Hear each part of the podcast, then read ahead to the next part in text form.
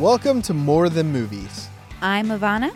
And I'm Jay. Today, we're going to discuss interspecies love and the movie Moonlight. We also talk about Butlers on Demand and check out some new shows in series survival. It's time for a nerd battle. This Friday, the long anticipated live action reboot of Beauty and the Beast comes out. So we are about to duke it out. This is our very first nerd battle of More Than the Movies to discover what is the best interspecies relationship. Now, as a rule, we cannot nominate or talk about Beauty and the Beast or Belle and the Beast. We also decided that we're not going to go with someone who looks humanoid. So Superman and Lois Lane are out. Right. But theoretically, in Lord of the Rings, an elf and a human can be a couple because they're different enough. Yeah, because the ears somehow make them better. it just makes them less the same. Like Superman and Lois Lane, they both look completely human. So you have to not look completely human. And there are a lot of honorable mentions on our list. I mean, I thought about Jessica Rabbit and Roger Rabbit. Oh, such a good one. Kermit and Miss Piggy. Uh, they they were definitely up there for me. There's Spock and Uhura. Yes. But I think the most maybe not the most tender and loving, but the most interesting relationship comes from Theodore and Samantha from the movie Her by Spike Jonze. Oh, mm. that's such a good choice. I mean, mine's better, but that is such a good what are you choice. talking about? Yours is better. I mean, mine's better. No, it's not. What's Okay, yours? Mine is Hellboy and Liz Sherman from the two Hellboy movies. Okay, all right. I see where you're going with this. A little bit fire and devilish, Also, stony goodness. that relationship, I mean, that relationship is so adorable. They're so cute together. They're so perfect for each other. When I watch those movies, like you sit there and you watch Hellboy and you think, oh, this is going to be a really fun, you know, superhero kind of movie. But it's so much more than that. To me, it's kind of like the ultimate in rom coms. I, I know it's weird to call Hellboy a rom com, but in my mind, it is. that is the weirdest thing. They're right for each heard. other. I well, like let's talk about the dangerous nature of this new relationship in her. We have a guy falling in love with an OS system. This is something that not only could possibly happen, I actually have a hard time watching the film because I see how easy it would be for somebody who's lonely to fall in love with somebody convenient and somebody who is basically just being kind because hey, that's their operating system. That is what they're there to do. And we watch this tender thing that at moments is really sweet, Mm-hmm, it is. but also you're always waiting for the other shoe to drop, which makes their relationship a little more interesting to watch. Maybe, but Liz and Hellboy are like the ultimate in romance. Like they're so perfect for each other. They're the best interspecies relationship because they are the best interspecies couple. They really love each other. They really truly love each other. And not in a way that's But we don't really see that in the first. Hellboy until the end of the film. Like it takes a really long time. Yeah, to but there's a whole Hellboy. second Hellboy. Oh, I see. We're going second Hellboy now. Uh, yeah, well, that's kind of more the movie that I based this on. Okay, so they have, you know, she's pregnant. Yep. She's going to have a little Hellboy Or two. or two. You know, when I think of Hellboy 2, I really think of how I identify with the villain in the film. I think they're called fairies, but he's basically like a dark elf badass. Totally. And all he's doing is looking out for the forest. His home where he used to live is now a city. His whole way back is, you know, he he throws this plant monster in the in the Mhm. running. He really wants to unleash the golden army so that he can go back to the forest. So that it can go back to the way things were. I get that. And, I And mean, that's what I think of when I think of the film. I don't think, oh, Liz and Hellboy. But when you think of her, how can you not think of this interesting relationship that is a game changer because all of a sudden after Theodore announces to Amy Adams, "Oh, oh, I'm kind of in a thing with my OS." All of a sudden in the picture other couples hook up. I don't see no other superheroes hooking up in Hellboy. I see Well, yeah, because he's in a monogamous relationship. but I'm not seeing uh the the fish thing, the the guy with the The- suckers. yeah, the fish guy doesn't have. Look, here's the thing. Her is a movie that the plot centers around a relationship with the OS. Hellboy is a movie where the plot centers around what you just described, which is funny though, because I've seen this movie three times and I barely remember the bad guy. I barely remember the plot. I do remember the climax quite vividly. But what I remember, well, the thing that stands out for me in this movie is his relationship with Liz, the way that they fight, the way that they're really true with one another. And I think that that is a relationship that if anybody looks at and looks after, like, what should I be like with my partner? Well, that's it. That's how you find a partner in life. But there's just that amazing scene where he kisses her and she bursts into flame because she's so temperamental. And it's okay because he's a demon and he can handle the fire. And that's the whole point is he's flawed, she's flawed, and he helps to make her better. He helps to teach her how to control her powers and her anger and her you know pyrokinesis and she helps to sort of give him uh, just like a will to live I'm in a lot of ways You that they are very well suited to one another. they totally are and I'm not saying that that's why I picked Samantha and Theodore. When you watch his pain in the film, it's real. When Samantha tells him that he she's basically cheating on him, you watch him break down. This is just a voice and this this really shows you the range of Scarlett Johansson and how her voice can transcend a film. Just her voice. she does have a fantastic voice it blows you out of the water. There's there's moments where you feel like Samantha has betrayed Theo when he brings that other woman or she brings that other woman into the picture. Mhm. And there's something scary about that because guess what? Relationships can be scary, which I know I've learned from Hellboy and Liz, but I see the fear in Theo's eyes in her um when when this new thing is is happening. And it's really that's that's what they're talking about is he's in a relationship that he can't handle. And when he can't handle it any further it ends. And he realizes he's better off because all of these OS systems are too much for them anyway. Right, but see, to me, that's ex- exactly And why. it twists the, the chemistry between the two, twists the characters into knots while you're watching the film, and and twists you into knots. And I think that's, you know, how wonderful a concept for Spike Jonze to have brought to the brought to the forefront. And I know you're having a hard time here because you love this movie. I do. I love the movie, but I don't think that it's the best relationship. Sure, it's interesting. The movie is interesting. The concept is interesting. But the And relationship, it's so true to what people would do. but I don't know. I can't I can't get behind Hellboy and Liz really because uh, I've never seen a demon or a fire creature like that before. A pyro. See, I disagree. I think that the elements of their relationship are every is everything that everyone should strive to find in a partner that they're with. And the the having someone that makes you better.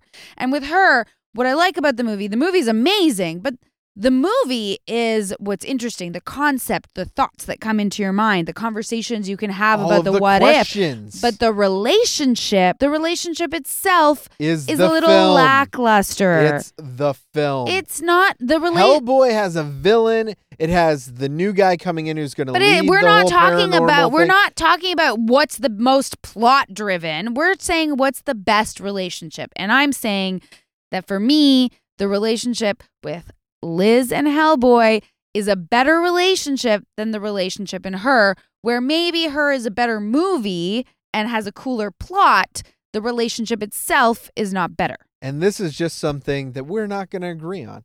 So, why don't you let us know what is the better relationship? And hey, maybe we missed an interspecies relationship that you thought of. We want to know which ones you love the most. Make sure to write us and tell us all your thoughts. There's a new Apple event coming out, and I really hope that there's going to be a new computer. With a sexy man voice that you can fall in love with? no, no, no, no. Uh, I last year they unveiled the new MacBook Pros, and it was the first time in a long time. Are you Um, talking about the one with the touchpad yeah, at the top? And you want the touchpad, or what I'm do you think? I'm totally cool with the Yeah. touchpad, but that version of the computer, I just felt sometimes with Apple, it wasn't that huge an upgrade. yeah, like sometimes with Apple, I find that especially the first generation of something that they change, you kind of want to wait till the next one because the next one's going to be the one. I totally hear you. I'm actually in the market for um, the new Dell XPS 13 with touchscreen. It's You and your weird thing about touchscreens and laptops. What's wrong with touchscreen? I'm touching my screen now. I'm making it move. No, Look I, at that. I hate. I don't want to touch my screen on my on my laptop. I don't know why it bothers me. And when somebody comes up to my computer and then touches it, I want to scream at them. I don't know why I have such a problem. It also has the full like yoga flex where it can Oh, turn into a tablet at the end. How how big is it? 13 inches. I don't want anything larger than that. Why? I have an 18 inch laptop at home, like 17.3, but really with the bezel or the bevel, it's 18 inches. And I find one, it's heavy as hell. Right. And two, it is hard to find a backpack that can carry it. Uh my MacBook Pro. Uh, I'm an Apple person. Jay is not. Yes. I think that this is something everyone should know about us. My MacBook Pro is a 15 inch, and I love it. And I just, it's like I couldn't do less. Like, yes, when I'm docked at a desk, I like to have an external monitor that's also larger. Um, but then I have multiple screens going. Uh, I don't think I could do heavy computing with less than a 15 inch screen. Really? Yeah. Um, I well, I mean, this laptop that I'm using today is my work laptop, and it's only 13 inches, so I feel like it's pretty pretty good size. It's like if I have two And I do a lot on it. If I have two things open half and half on my screen on a 13 inch screen, it's just too small for me. Interesting. Well, the Dell XPS um, packs a hell of a punch. It's won the laptop best lap best PC laptop, uh, two years running. So I think it's going to be like perfect. It's like 16 gigabytes of RAM. Ooh, that's nice. Ooh, it's got Tell an me some more. i7 Intel processor. It's got i7, full but what's the speed? Does it overclock? I don't know. I will look into it. Ah, there's nothing like a good processor to get me going. Well, the RAM's going to help push that along. Even it's even still. You need Like, all gonna- the things. It's gonna like like destroy that processor chip, and then uh, it, you know I don't really care about how much space it comes with because I don't think that matters anymore. I live everything lives in the cloud. Mm, I do video video editing, and I you, I need space. Like Oh, Surprise, surprise! Like audio editing isn't as big. At the end, it's like eh, a couple hundred megabytes instead of gigs. yeah, yeah. It's fantastic. um, yeah. So I I'm looking into that, and hopefully by the time the next podcast comes out, I have it. I don't know. Woo! It's app time. Today, I am so excited to announce that there's an app for having your own butler service. Ooh, I like that. I like butlers. Yeah. Like, so it's called Hello Alfred, just like Batman's Alfred. That is cool. Is, does he like live with you, or how He- does it work? He doesn't live with you, but it's kind of like Uber, but with a butler. So you can be like, oh, I want to Uber me a butler to be here in 10 minutes and help me What? clean my kitchen. Okay, that is fantastic. What are the prices on this thing? Well, that I'm not 100% sure. It says the starting price is $32 a week. A week? That's it? That's it. See, But- that seems pretty nice. But then all services can cost extra. So, like for example, uh, laundry will cost you seventy five cents to a dollar fifty per pound of washing and folding, or Okay. four to six dollars to replace a button on a shirt. So, does it have to do with time, or does it have to do with the task? That I'm unsure of. But what's cool about this service is that unlike Uber and a lot of these other services where people sign up and they're essentially self employed and it's kind of all on them, this company is actually treating their butlers as full or part time employees and is Which is awesome because they're getting benefits. I don't know if you knew this. At one point, I thought I could be a butler. Wait, what? Yeah, totally. I there was a point in my life when I realized that I like to serve. I like customer service. I like making people happy, and I kind of was like, I could be a butler. Are there butlers? I mean, obviously this app is Oh, bringing them back, but like, I'm pretty certain like the White House has butlers. Rich people have butlers. I, I wouldn't mind getting paid like a decent salary and somewhere nice to live if, uh, you know, if I had to clean and well, what about like your your. SO, your your Becky? Like, what would what would happen? She lives Well, with if- you in that mansion. Like, I mean, is like, that how it first goes? of all, first of all, if I had become a butler, right? I probably wouldn't have an SO. Oh, you don't? You think butler is a it would take up lonely so much of my life, you know. And especially if I get like hooked up with those Wayne family, like there's a lot to do. Mm-hmm. So, but if I did have a significant, I don't know. Maybe I'd live offsite. Okay, I see. Would you uh, pick up a part time job at uh, Hey Alfred? I honestly, if I lost my job, I would rather be a butler than an Uber driver. Because think of the tasks. They'd always be different. And as long as nobody's really asking me to do anything like grotesque, Right. uh, you know, I can do laundry. Well, I they can fold things. they do things here on their website like clean your apartment, That's no big deal. go grocery shopping, Easy. pick up dry cleaning, Totally. ship some packages, dinner reservations. How much do you think it would cost if Bruce Wayne called me up and said, "Hey, I'm thinking about doing some Batmaning. I need you for a bit." There'd probably be a pretty good tip there. there would be a very good tip there. It's Film Freaks, chatter for the film fan in all of us. Last week, we asked you to watch Moonlight, that big Oscar movie with us. So Ivana and I went our separate ways and we watched the flick directed by Barry Jenkins and we got some thoughts. Why don't you tell me how much you loved this movie? oh, I loved this movie. I think that this movie, as you know, is one of the best movies of 2016. I think that the story is unbelievable. The performances are unbelievable. And I wasn't that into the camera work or the light, like I, the technical aspects of this movie. I will admit that. Okay, so I got to agree with you on the technical aspects. There were some lackluster cinematography and lighting was weird in certain places. I think they just made choices that yeah. didn't work for me. Like when I watched it, a lot of times I thought, oh, that camera's really close to that actor's face. Like just zoom out a little. Or why are you moving so much, camera? Or why are you in the water? The lighting outside of the restaurant near the end of the film bugged me something fierce. Like I looked at it and I was like, did they just decide this is what night looks like? Like it was just weird and it threw me out of the film. Um I don't know why, but it did. Now, before we go on further, I'm just going to say if you haven't seen Moonlight yet, there are going to be spoilers. So, I'm going to throw the dice. All right. If you're with us, you rolled the dice. Here's the thing. This is a film about a relationship between two friends that at one point when they were in high school, they fooled around. Two men. It's about a black man who is growing up gay. People seem to know that he's gay from a young age.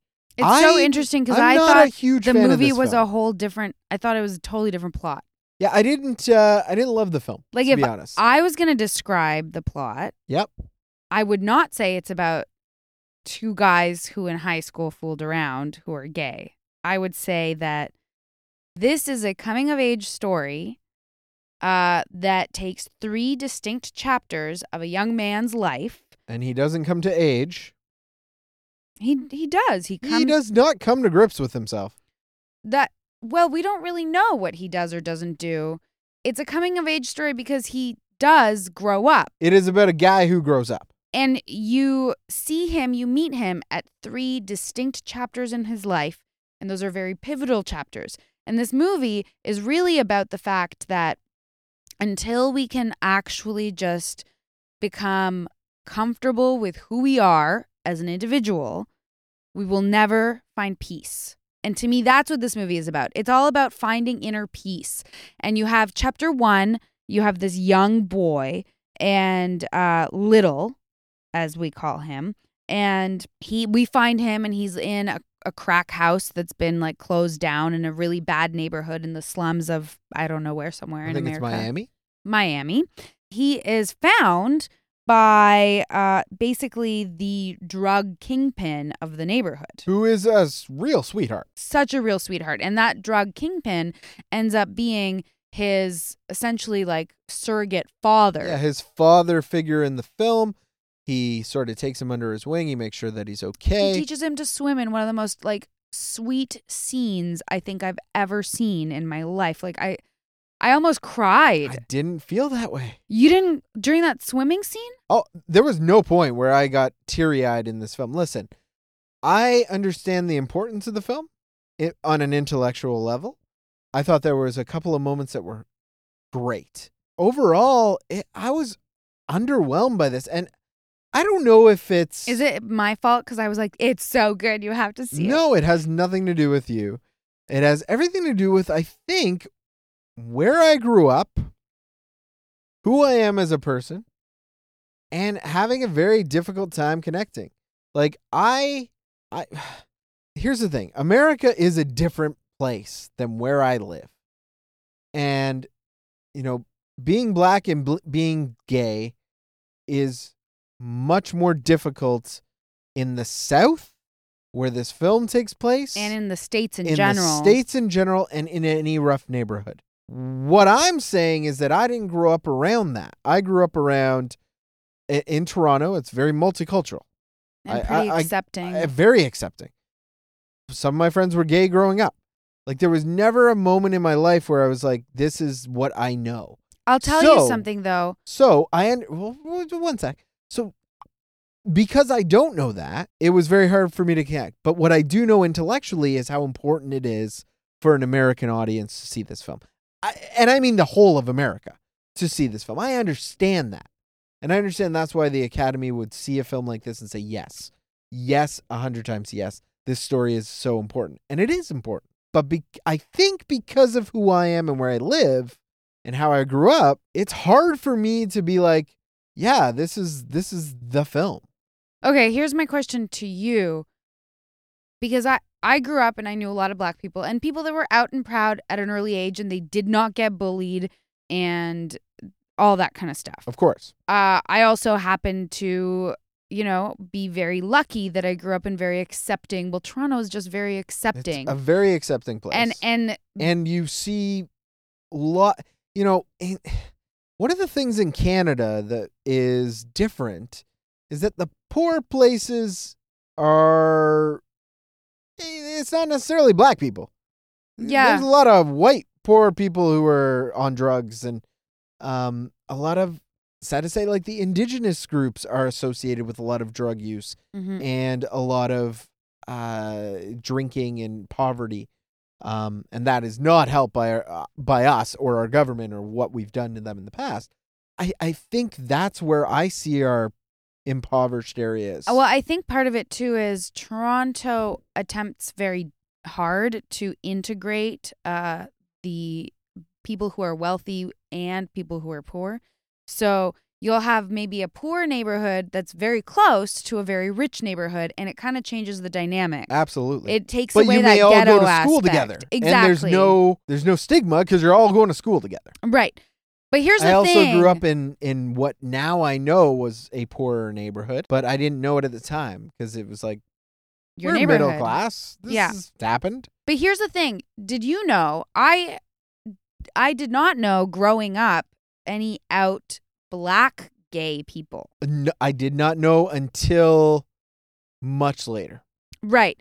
And I I think that from what I've seen in news and Oprah and you know just life, uh I think that that is something that it, in American uh culture is a lot more difficult I think to come out in in that scenario. Well, I, and I understand that, and I think, you know, there's also real moments in this film where they're by the ocean, and the drug kingpin, who's kind of looking out for him, says, "I've traveled. There are black people everywhere. Don't make the mistake of thinking it's it's only here and you're different. We were the first people on the planet, and we are everywhere." And that's such an important message again for a divided USA. Right. For me, one of the the things that kind of surprised me because the little boy, little when he's little, it, he gets made fun of a lot. He's being bullied by these other kids for being different. And uh, when I was really, really young, I was not bullied, but had a lot of hard times finding friends. When I first moved to Canada, the kids didn't want to play with me because I was different. So perhaps there's an element of because that's the first thing you see in the movie. Is these kids running up? I bullying immediately just identified with him or just like I get it. I get what it's like to be young and people don't understand you and they don't want to be your friends. The part that I connected at was in high school with the bully who Right. actually physically assaulted. Which is funny because in because that's high how school I because in high school I was physically assaulted. Right, you were physically bullied. That's I right. was not bullied. And so that part I was less uh I guess connected to, but the, one of the biggest scenes for me was when he was small and he the he was called the F word Yep. and he sits down and he's uh, speaking with his sort of surrogate father which by the way can we all just agree his performance was unbelievable and if he didn't win the oscar He it was a travesty. yeah. Again, way, we're filming recording again because before. Ivana. How is how is Europe? By europe the way, i'm sure is amazing so we are. So again, we don't know if he won, but I really hope that he did. i think so Uh, you know, I can see the great points of the film, but it's not my. like that not, scene that It's not scene in my. where he my tells little he says don't call yourself that if you're gay then you're gay you are who you are whatever but don't call yourself an f word because at that moment as a viewer i had not picked up that the kid was gay like i didn't And that's that's the thing about this film. I feel like sometimes the points are driven home so much and the messages are so important that it sometimes feels like preaching. in the first act he's little Second act, he's Chiron. he's Chiron and in the third act he's, He's black. black. That's that's his nickname is Black. So there's an event that happens in the second. i think what kills me in the second act is that he from this fight ends up getting carted away and sent to juvie and that when you meet him again in his third act i'm like how because he's a, such a good kid up until the betrayal you know like up until kevin betrays him you, he's he's everything about him He's a to rock. me screams that he's gonna be a good kid he's gonna be on the right side of the tracks But then even he though goes he to has juvie. this horrible mom Yep. He goes to juvie. He meets a drug dealer. He falls into that business. And what do you do in juvie? You get really big. and guess what he turns into his mentor He turns into his mentor from the first act. and this is where the movie becomes brilliant for me Like down to the car. down to everything. Yeah. And see this, this is why this movie to me is as good as it is. In the first act, after uh Little finds out and confronts his surrogate father. I forget his character's name and the IMDb pages and all out of whack in terms of uh, the ordering. So I'm just going to call them by what they are. He confronts his surrogate father. He knows that his mother is a drug addict and he says, Are you selling her drugs? And his surrogate father cannot lie to him. And he leaves. He walks out of that house. His name is Juan. Juan. And he he leaves and he walks out of the house and Juan is left there. And he, and he's broken. he's broken. Yeah. He's broken because he's such a Another good man. great moment. And this is what deserves the supporting actor award. Yeah, like he you just see the pain inside of him of him saying, I might not be a drug dealer, but I'm perpetuating the problems in this neighborhood. I am the problem in this neighborhood. And no matter how many little boys I mentor, I'm still the problem of this neighborhood. I'm giving the drugs to that boy's mother. And he is just broken. And when you meet Chiron again, but now he's black. Well, he was always black. Well, no, black the nickname. His name is Black. Now he's assumed the You gotta- identity. You gotta say it. I mean, people listening are gonna be like, "What are they saying? He's black? Hasn't he always been black?" Oh, well, no, I mean, like, now he's the identity of black. That's right. Because this entire movie is broken up into acts of what his nickname is or his name. what people call him. And so he's little when he starts, then he grows into Chiron, and now he is black. And That's that right. is and and he has become his mentor. But from the moment you see him, that the last scene where we see Juan, he's a broken man. And the first scene that we see Black in Act Three, he's a broken man. Like you know it right off the bat, right immediately he's dead inside. And I'm like, holy shit, how did you become a freaking like eh, how it's not not fair that you are the big drug kingpin. You were never supposed to be that. You're better than that. Like I I was heartbroken. And then I watched him be that person and he's still a good guy, but he's not because now he's perpetuating the a bad life situation for the neighborhood around him. Now it doesn't also it insinuates that he still kept up with Juan after he found out about that drug. Uh, well, Juan died s- shortly after, I think. I guess a couple years or Well, for sure, because they mentioned because they, mentioned mentioned the funeral. the funeral. Yeah. Right. But it sounds like he would have gone to that funeral. He would have been involved.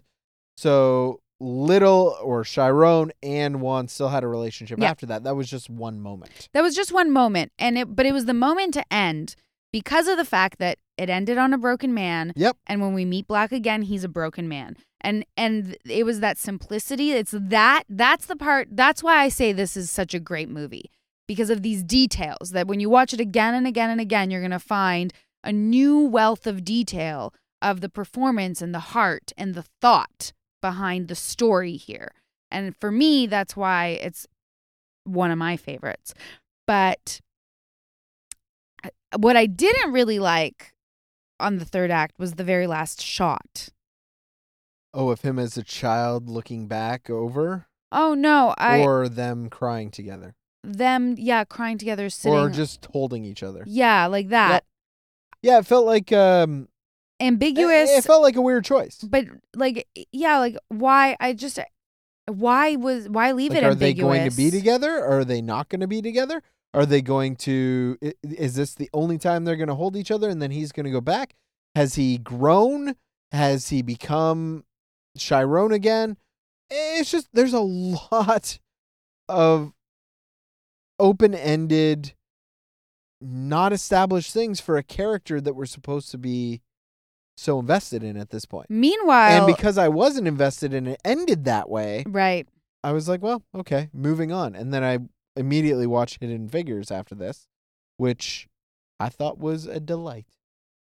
hidden figures is a delight It's a fluff film. but yeah you're right like it's like it's a delight I enjoyed watching it Yeah. Um, But here's where would you have ended it? Because I would have ended it at that heart wrenching scene in the kitchen, I probably like when he he says that he's this I wouldn't have ended it on them. that Kevin is the last one that he ever touched. Like that that little like moment when he like says all that stuff and he's just himself again for a moment. I almost feel like that's the perfect place to end it because then it can still be open ended. But that it was just that image of them holding each other. I was like, are they about to have sex or not? And why am I? And it felt dreamlike and far away. Again, like another technical decision that I know, didn't understand. Here's what I would have done. and I thought, is it real? Is it in his head?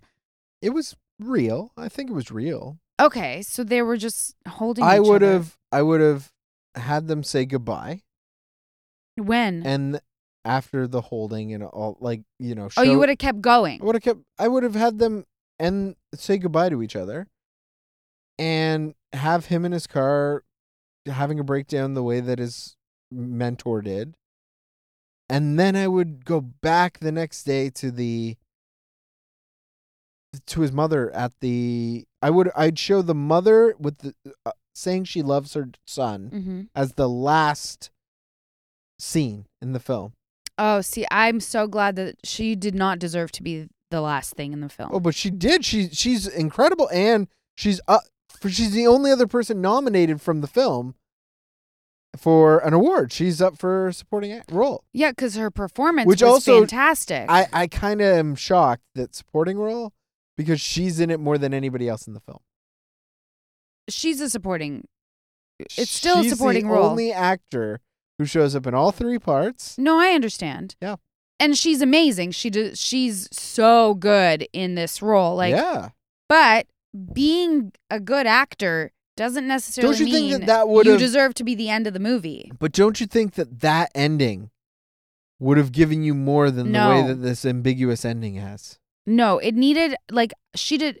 She as the mother did not deserve to end that film. I never forgave her at any moment. I understand that she loves him. I understand that she's getting clean. I cannot forgive it. And that's the thing. He needs to hear that someone loves him. yeah, but you know what? Janelle Monáe loved him. Yeah, we never heard her say that though. We just saw it by her making the sheets. by being doing- there for him. being- that's what I for mean. his whole life, she was so there why for didn't him. She show up in the third act. because in the third act, like she would have been. Wouldn't you have when wanted he to come home to see her instead of your mother in the institute?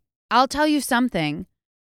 After she found out that he became a drug dealer, as the proper mom that she was, being the surrogate you don't mom, know this. I made a because she. Don't make choices for the film. I'm making choices for the Oh, film. my God. She stopped talking. He stopped talking to her. He was too embarrassed. He wouldn't go back to her because he then is telling her that he's becoming the thing that she hoped that he wouldn't become. And and his mom, she she was a horrible mother. And just because she's Or she clean, was sick.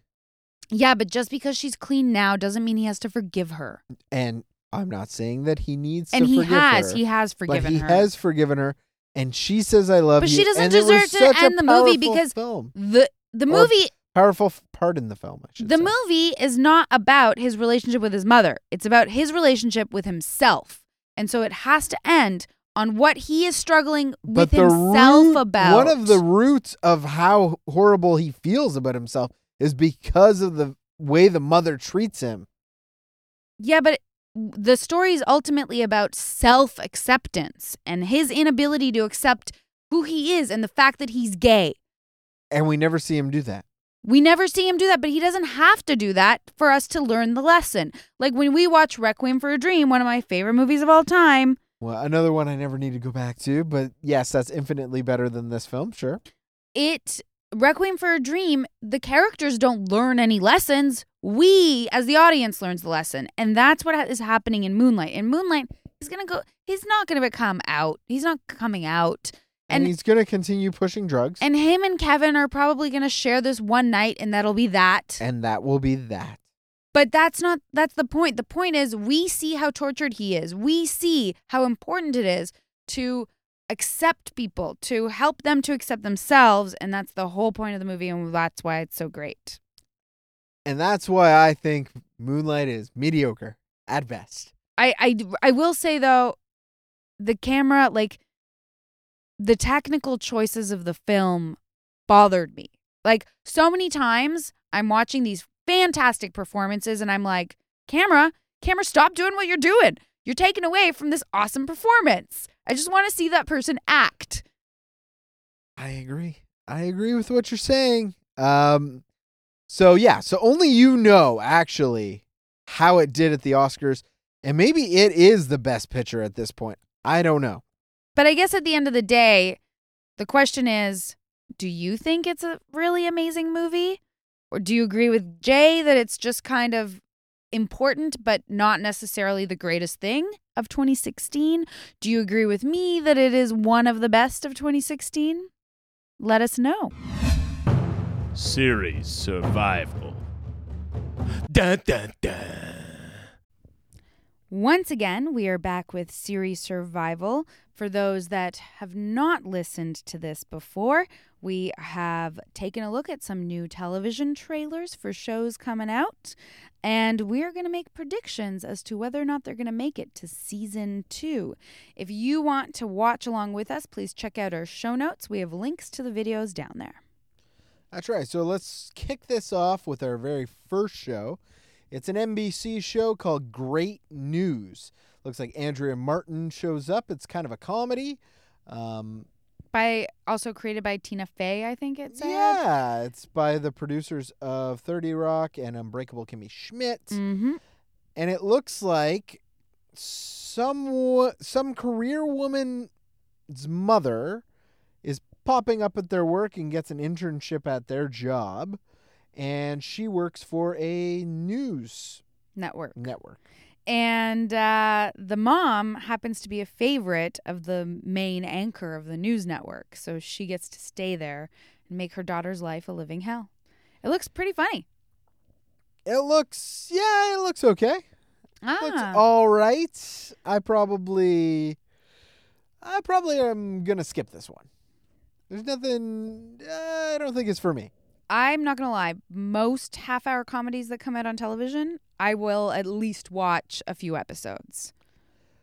Um, I'm also gonna say it's not coming back. I think it is coming back. Really? I seem to be very positive this You're very around. positive this season. Yeah, and I'm not normally like this, but uh, I just have this feeling. I think it's gonna come back. I think the best thing going for it will be like Horatio Sanz, who is, I don't know, like a friend at the network, and also the main anchor, Mm-hmm. who is played by the guy from Best in Show and Pitch Perfect And a whole bunch of things. and a whole bunch of things. For me, uh, the lead girl, I really like her. The one thing that I found strange is Nicole Richie is in this show. Yeah, yeah, she's um, She's another news. She's the co-anchor. she's a co-anchor. Yeah, I don't, I don't know about that part. it's not. She didn't have a huge part in the in the trailer. I have nothing against her. She just, you know, she did reality TV way back when with Paris Hilton. I guess I just don't picture her as an actor Why? because she's not traditionally an she's actor. because she's a. She's just a celebrity. She's not an actor. I see. Like she's as a career, I don't think she's really done a lot of acting. Right. She's done a lot of reality TV shows where she plays herself. Yeah. So that's. I mean, that's going to be a a stretch. Now, the person that we were just talking about, the the male anchor is John Michael Higgins, Ah. and I think your favorite is Briga Heelan. Does that ring a bell? I never knew her name. She was in Cougar Town, Ground Floor, Love, Oh, yes. Crazy Ex Girlfriend. Yes, I love Crazy Ex-Girlfriend. There we go. Uh, Undateable. I saw that. Happy Endings. Also saw that. Okay, so she's been in a lot of, you know, fun comedies. She's got a. She's a comedic actress. And I think she does a really good job. So I think this will work. I think it's coming back for two. And my guess is I'm going to like it, but not love it. Like but not love. I will write that down. and you think it's not coming back at all. That's right. I I'm gonna leave it alone. Okay. Our second uh, series that we looked at was American Gods from Starz Network. Uh, and I just want to say, because I was in a play this past summer, I got to hang out with a few of these American Gods afterwards. They came out to see my show. They were good friends with my director. And uh, we spent uh, a few nights at the bar, uh, just getting along and getting to know each other. And they are awesome people. So, So watch the show. So you wish the show well. oh, first of all, it's Neil Gaiman. Looking at that trailer, I mean, my God, it's shot so beautifully. I think the show, in and of itself, content is there, shooting is there, talented actors are there. There's like not a chance of this not working. But please, if you're on the fence, I have some friends on this show, you should watch it. So, but you haven't actually given me a prediction. Oh, it's so making it to season two. It's not even funny. Okay, I'm saying yes to season two as well. It's on the Starz Network. I don't know if a lot of people watch Ash versus Evil Dead. Like, I don't think it did great in the ratings, but it came back for season two. And I think more people are probably going to jump on board the American Gods series because of the book. The book was a f- huge phenomenon and it had a broader reach than people who just like the Evil Dead movie. I think that Starz wants to make a name for themselves of a network, and this is the show that's going to help them. The way that The Walking Dead helped the AMC, as well as Breaking Bad. That's and a Mad good Men. call on American Gods being the the big driver for the network. I, I think you know so. what? You're smart, smart lass. and our last one on this episode is Dear White People. This one has people going through the roof saying, let's boycott Netflix. This is a racist show. Do not watch it. Um, what did you think? I don't really think that they were trying to be racist or doing anything. I think so. The big controversy is over this radio announcer girl. She's saying, Here are your acceptable Halloween costumes, white people. Here are your unacceptable ones. And her unacceptable ones was, Don't dress like me. Right. And And- then they show a whole bunch of pictures of people in blackface. Right. And I think that that's what they were talking about. And I think that's fair. Totally fair. It's, you know, not cool. Exactly. And I think that it's that's what they were talking about, that's what they meant. I don't think that they really meant it in any harmful or horrible way. You know, Well, I- here is I can I can I just go on a tangent just for a yeah, do here? it. I am so exhausted. And I mean this, exhausted by the amount of people offended by anything on the internet these days. There was a photo of a woman who looked dressed like a, you know, a, a blonde, tight clothing, big bust, who bent down and picked up a book, and then the book transformed her into like a plain Jane, and people lost their minds over this. Turns out uh, that's actually like a big thing of porn somewhere on the internet. It's called uh, transitional porn or transform transformative porn, where somebody changes into something else based on something. Interesting. Uh, apparently, there's tons of that out there, and that's what this was. And then people saw this and thought it was an agenda, but there's no agenda there. It was just porn. It's just porn. Also, people lost their I mind. mean, I guess there is an agenda with porn. well, there you go. you know, Maybe not the one that people are going to get offended over. internet users lost their mind over a dog's purpose and how, oh, this is probably an awful thing for this dog. But this is a dog who had been going in this water all this time. It turns out the studio was just releasing the footage to draw buzz about the movie in a in a way to market the film, which is terrible marketing. But, you know, it, it turned out to not be what it was. So I'm getting pretty tired of people losing their shit over things they haven't seen or come to fruition or even fucking read an article yet about what it actually is. Dear White People on Netflix is actually based on a film from 2014. Got incredible, incredible, incredible reviews. And the film itself is a spotlight on us as a people. It has it's barely racist at all.